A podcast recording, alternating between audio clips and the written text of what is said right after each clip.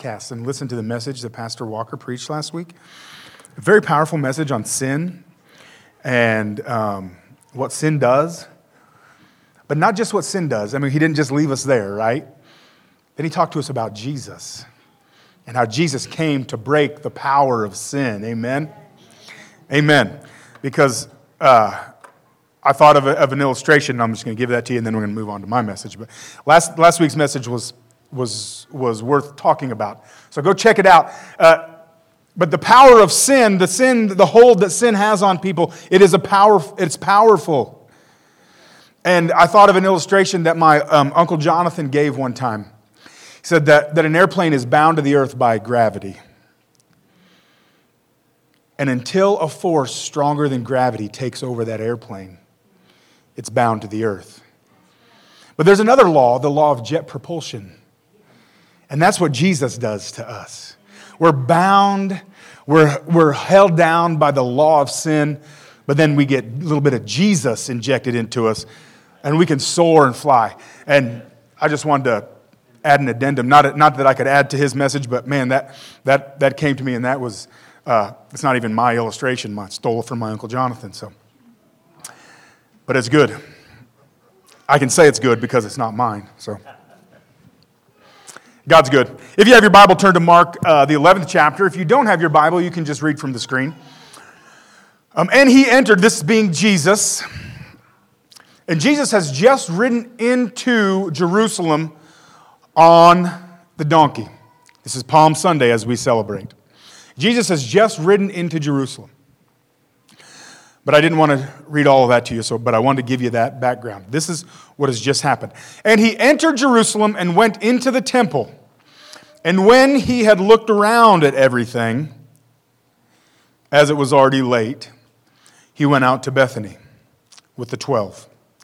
On the following day, when they came from Bethany, he was hungry. And seeing in the distance a fig tree in leaf, he went to see if he could find anything on it.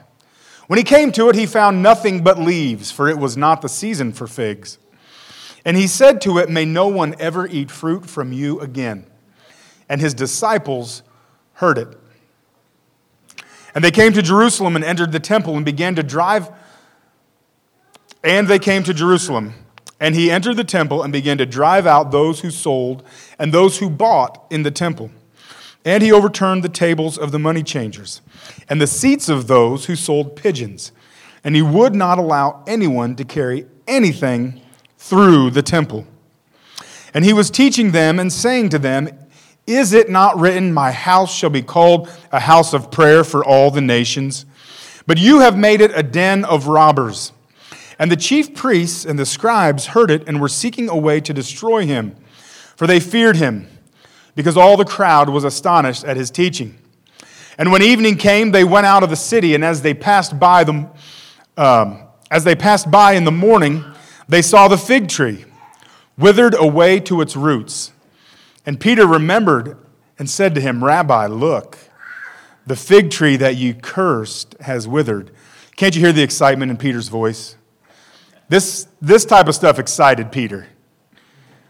He liked seeing this side of Jesus. And Jesus answered them, Have faith in God. Truly I say to you, whoever says to this mountain, Be taken up and thrown into the sea, and does not doubt in his heart, but believes that what he says will come to pass, it will be done for him. Therefore I tell you, whatever ye ask in prayer, believe that ye have received it, and it will be yours. We all love that. We all love that. But we, don't, we aren't too crazy about this. And whenever ye stand praying, forgive if you have anything against anyone, so that your Father also, who is in heaven, may forgive your trespasses. Lord, we thank you for the word, Lord. I thank you for the Holy Scripture. Lord, I pray in these next few moments as we look at it, God, that we will begin to see ways in which we can be more like you. God, that we will begin to see ways in which we can change things in our lives to line up with your life. God, that we will begin to see things in us that should not be in us. And Lord, we will uproot them and take them out. Thank you for it. In Jesus' name we pray. Amen. Amen. This week I saw a video clip on Twitter I know that's not a good way to start a message. On Twitter of a, of a, of a mega pastor, of a mega church, with a mega following, and a mega TV ministries, and a mega smile, say something disheartening. And I, I was going to show the clip, but then I'm not, no, I'm not going to show that. I don't like to be that type of person that tries to run other people down. But I'll just, I'll just give you the, the quote. The quote went something like this. He said, if, if I was, brought my children up here on this stage and they had old clothes and old shoes, you would think I wasn't a very good father. And then he said, So, God wants you to dress nice and to have nice things, to have a good career. God wants you to have good things, nice things. And that works in some contexts, but it doesn't work everywhere. Many of you have been to Haiti, you've been to third world countries, you have been places, and that type of preaching won't preach there. Because people there don't have shoes. People there don't have clothes. People there don't have, oh, another one, and if you have a nice place, he wants you to have a nice place to live. People there, where I stayed was in a house, somebody's house, and there were two rooms in the house. And it was um, cinder blocks like this, and then they had windows, but there were no windows in the windows. There was nothing in the windows. In fact, I, uh, a lizard was coming down at me in my cot or in my bed. Fortunately, I had some right guard spray, and I was able to fend him off with that. then I was about out of right, right guard, and it's 90 degrees every day over there, and it got pretty hot. But there were two rooms, and they gave my Uncle Jonathan and I the room with the beds. And then the 13 of them stayed in the other room. And, and, and when I heard that clip, and I, I, the scripture that came to my mind was Jesus cursing the fig tree. And I didn't really understand why until this morning when God, I felt like He showed me. Now, I don't know if He really did, but I felt like He did. So Jesus comes, He comes riding in on a donkey. We know that. He goes to the temple and he looks around. It tells us that Jesus comes in on the donkey, he goes into the temple and he looks around and sees everything that's going on. And then he leaves. Then he goes to Bethany, stays in Bethany with his disciples. And then the next morning, now I'm going to fill in some blanks here. The next morning, Jesus is on his way to the temple to cleanse it. Jesus has been stewing all night about what he saw at the temple. The next morning, Jesus is on his way to the temple and he's hungry and he sees a fig tree. He's mad that, about what he saw last night. He's about ready to unleash fury in the temple. And he goes to the fig tree, what's supposed to be giving life, what's supposed to be giving fruit, what's supposed to be giving substance. And there's nothing. And he curses it and he moves on. The church is called to be life giving, to produce fruit. The church is called to give hope where there's no hope. And I believe that we are, I am jumping way ahead of my notes, so this is going to be a shambled mess. But I believe what we are, we are seeing right now in the West, especially in the U.S., with a lot of the prosperity gospels and things like that, I believe we're seeing them dry up. I believe they've stopped producing fruit and the tree is starting to wither. Jesus said, The Father, if you, if you stop, whatever is uh, tied to me stops producing fruit, it will be cut off. And what is producing fruit is going to be pruned. My prayer is God prune the River Church, God prune me, God prune us. God, prune us. God, if we stop preaching the truth of the gospel, God, cut us off. I don't want to be a church that says things that aren't true to the gospel. I don't want to be a church that preaches a message that keeps the poor down. I mean, it's easy to sit in a, in a mansion and say, God wants you to have nice shoes. It's easy to sit in a church that holds 30,000 people and say, God, and, and, don't, don't confuse what I'm saying. God loves you. God cares about you. God wants you to have good. God wants the best for you. But it's not material. It's not in material things.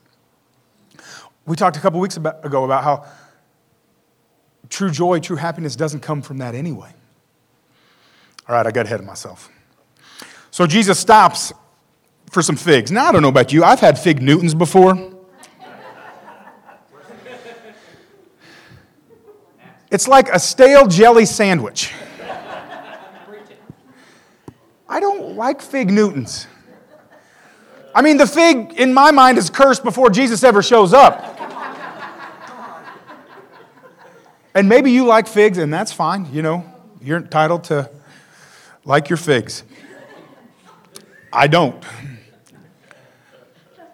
But anyway, Jesus is, is hungry and he wants, he sees a fig tree and he's on a mission.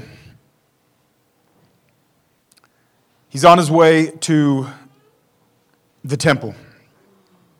We don't get to see this Jesus very often. Pastor Walker last week opened up with a, with a scripture and said, You won't see this a cross stitched on a pillow at Hobby Lobby. Well, you don't see Jesus cursing the fig tree very often. And you don't see Jesus kicking people out of the temple, out of God's house very often either.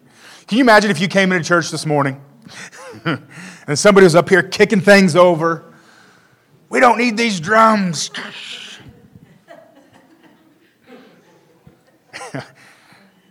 Call the police.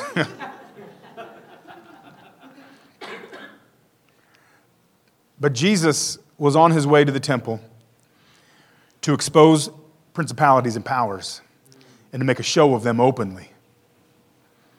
See, we, we, we, we hear that scripture a lot and we think that, oh, that's just talking about the nether region and, and that's talking. Well, the God of this world has a system in place. And Jesus was exposing that. So, Jesus is and again, I'm feeling this is not in your Bible, but this is just me interpreting it. He goes in the temple the night before, looks around, leaves, comes back the next day, and is on a mission to do some work. He's hungry, the fig tree won't produce. He comes into the temple. He makes a scene, really. There's feathers flying everywhere. There's goats, whatever goats do. Is it bleeding? Is that what they do? Or is that uh, sheep that bleeds? Sheep, bah. All the South Park kids know about that. AC and Baba.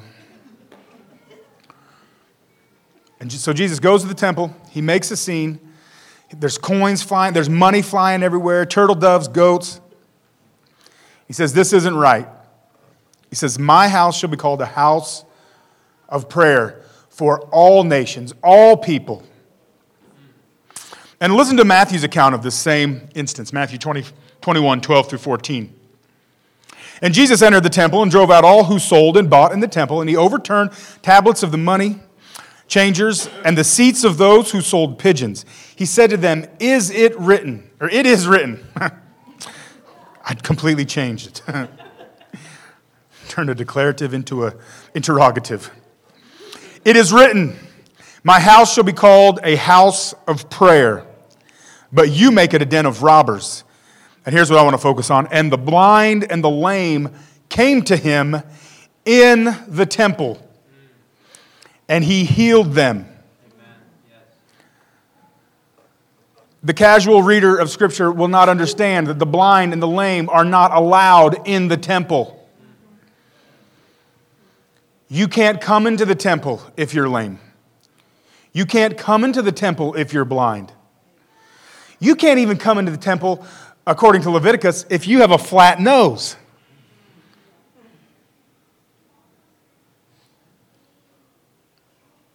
Jesus came to do away with that. Jesus brought everybody in. Jesus come in, came in and he brings, he opens, Jesus' violence, and, and this is an important point Jesus' anger and Jesus' violence, because we do see it in Scripture. Let's not ignore it. We love to talk, I mean, I love to talk about Jesus, and he's, he's the Prince of Peace, and Jesus has come to bring peace. And, and, and, but he, he, has, he sometimes exhibits violence and anger, but his violence and anger always is for the inclusion of the excluded. Jesus' violence and his anger is always to, for the inclusion of the excluded. He says to the Pharisees, You devour widows' houses. When you see Jesus getting angry, it's because there's people trying to keep other people out. And Jesus' frustration with you and with me is when we try to keep other people out. When we try to judge and become the judge, jury, executioner, we try to say who should come in and who should come out. This is the house of the Lord, not my house. I don't get to set the guest list. What I'm called to do is invite people to come in. I don't set the guest list. I don't say, whoa, wait a minute. I'm just looking through your Facebook here. It doesn't look like you belong in church. Looks like your Facebook might need saved. I know, that's a joke I use all the time. We don't get to set the guest list, and neither did the Pharisees. The Pharisees thought they could, and they thought that they were the high and mighty. All right. So I want to pull a couple things about um, a couple things out of this story today, and then we'll be done. I, I ran into somebody. I went to Joe's Kansas City Barbecue last night. Took the family there. The Lord was in the play in that house, I'll tell you. I mean, the brisket. I had the, um, I think I had the Z-Man with the onion ring, and then, of course, the great thing about my family is most everybody else couldn't finish theirs, so Dad got to, Dad got to come clean up. But anyway, I saw I saw uh, some church members there and uh, get to talk to them a little bit. And on the way out, they said, hey, keep it short tomorrow because the Raiders are playing, even though the Chiefs aren't. So. But that'll be the Raiders and Chiefs next week. So hopefully the Raiders win today, so that it'll be a, for first place next week. But anyway, what was I talking about? Oh yeah, I'm going to try to try not to go too long because I don't want to get anybody upset. Uh, just real quick though, the uh, where Jesus says, okay, so so Peter's like, hey, look, this fig tree dried up. You cursed it and it dried up. Peter's excited about that. Peter wants that kind of power, the power to curse things. Well, Jesus never told us. Jesus cursed the fig tree, but he didn't ever tell us to curse the fig tree. He didn't tell us to curse anything. But Peter gets real excited, and Jesus says, If you say to this mountain, and, and I read a comment, commentator this week who said that he believes and that he thinks evidence points to that Jesus was gesturing toward the mount, the Temple Mount. When he said, If you speak to this mountain, be thou removed and cast into the sea, and you believe in your heart that it will be, because that's exactly what Jesus was doing. He was taking down the structures that held down the marginalized. He was taking down the structures that held down the poor, the weak. Was, Jesus was fulfilling prophecy. Low places will be made high, the high places will be made low. The first shall be last, the last shall be first. You heard that as a kid, right? Every time you try to line up for lunch at school, I was always trying to fight to be the first. I remember my Aunt June, like, well, you know, the Lord says the first shall be last and last shall be first. I didn't care. I was hungry and wanted some corn and government cheese. I'm just.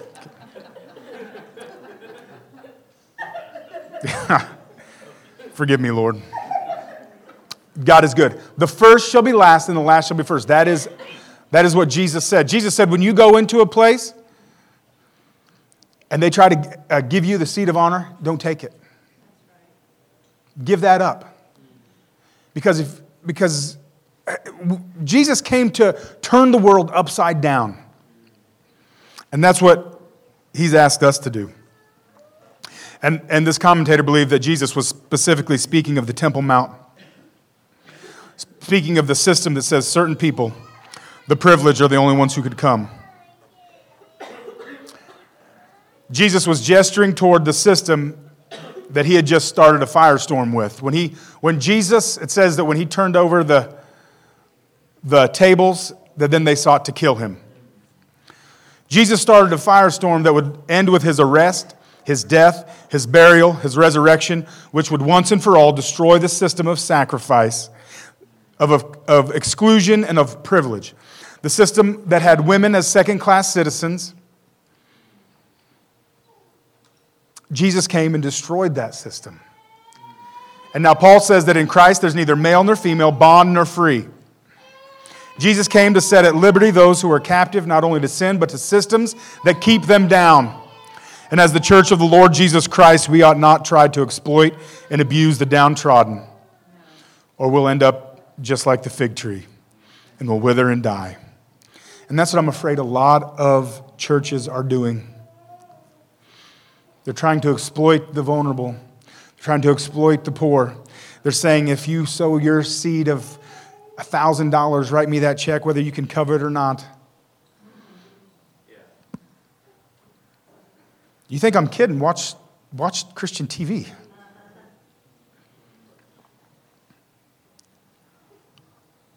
That's exploitation.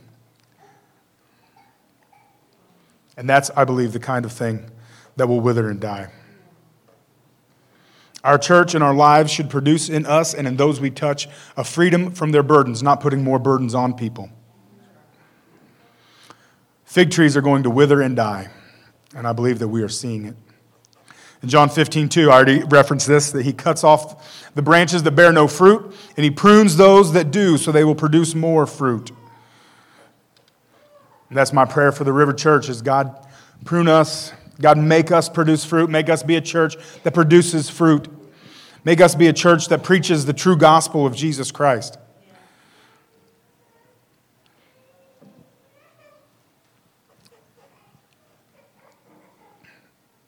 So, my first point I wanted to take out of that was that Jesus' anger and violence is always used to make room for the poor. Because Jesus does, and I, like I mentioned, Jesus does get upset sometimes. But he doesn't get upset. Jesus never gets upset when he's being hurt. Have you noticed that? Jesus doesn't get upset uh, and, and violent when they.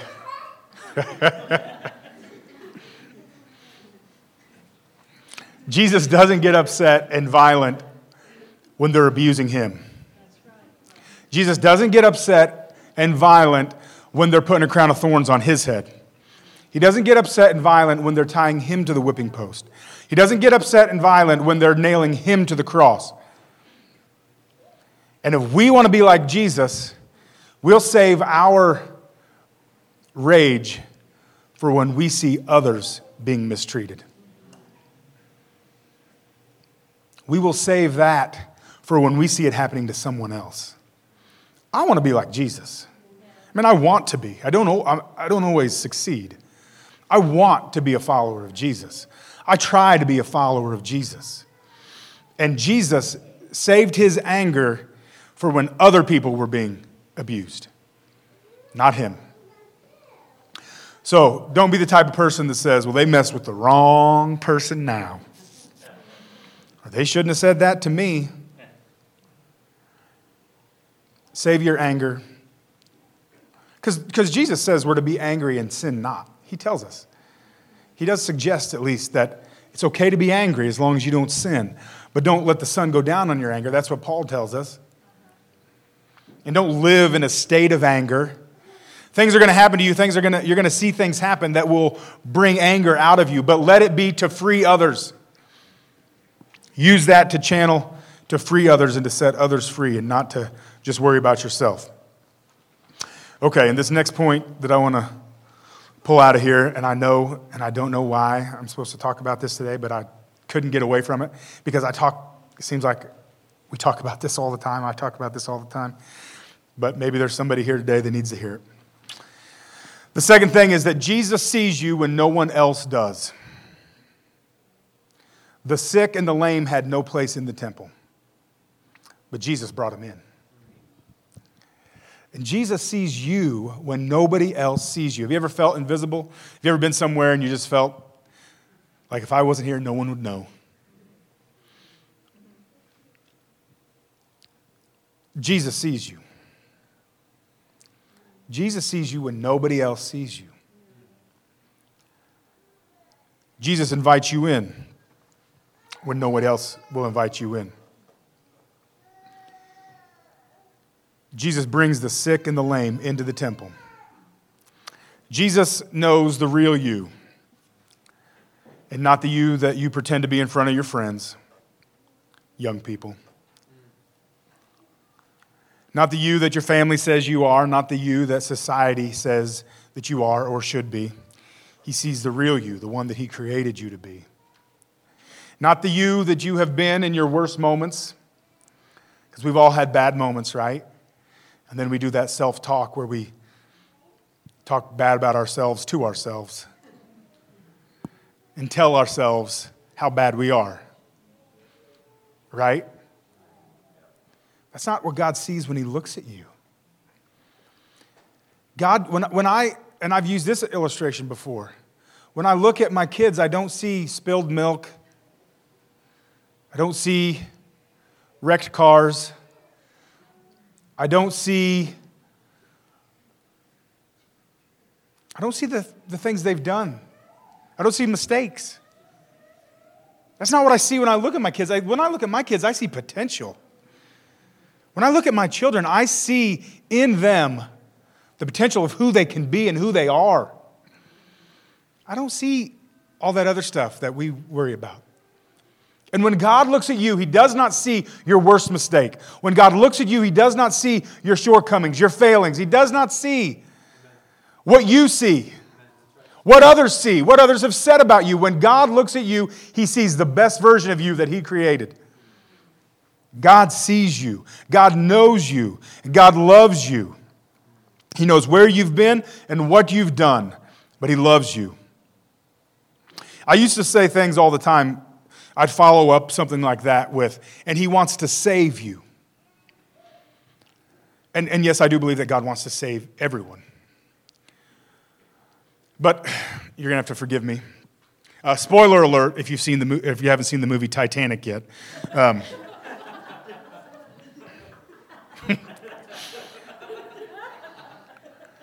but the boat does sink. Um,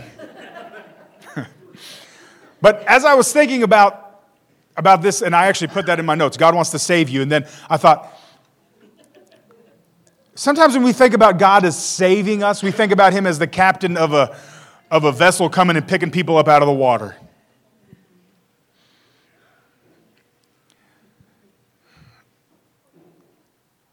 Stop laughing, Isaac. You're going to make me laugh. But God wants to save us in a different way. God saves us in a different way. And forgive me for the comparison that I'm just getting ready to make. God's more like Jack in the water with Rose. I mean, why couldn't she scoot over just a little bit on the board? Does she need the whole door or whatever that she's floating on? Anyway, she keeps the diamond, she takes the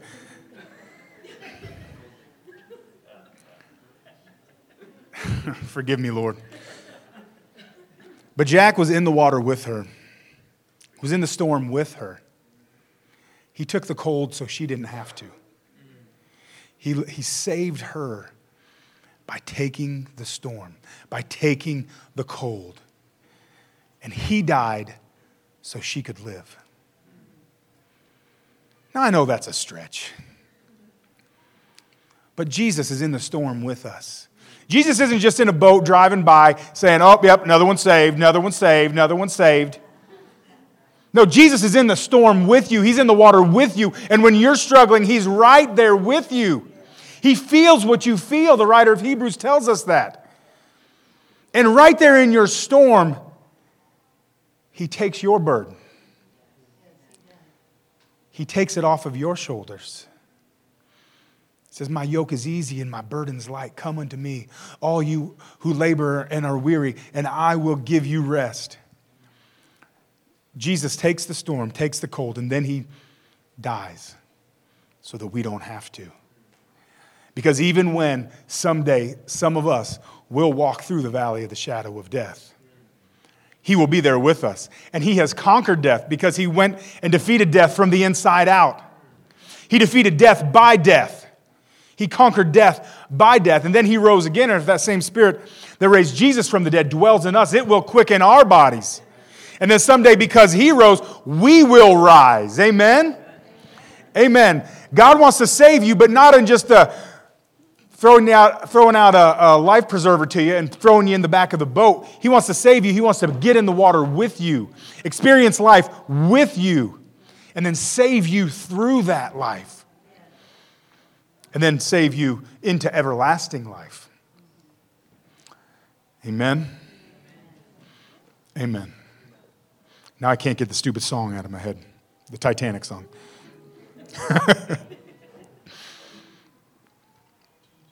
Jesus conquered death by death. The God who knows you and the God who loves you wants to do life together with you. He wants to share life with you. He doesn't just want to save you, He wants to do life with you. That's the God that we serve. Jesus says in uh, Revelation, I think it's the second chapter. You might check that up and then let me know He says, Behold, I stand at the door and knock. If anyone hears my voice and opens the door, I will come in and eat with them, and they with me. He's knocking this morning. He's knocking on your heart. He's knocking on mine. He stands at the door and he knocks.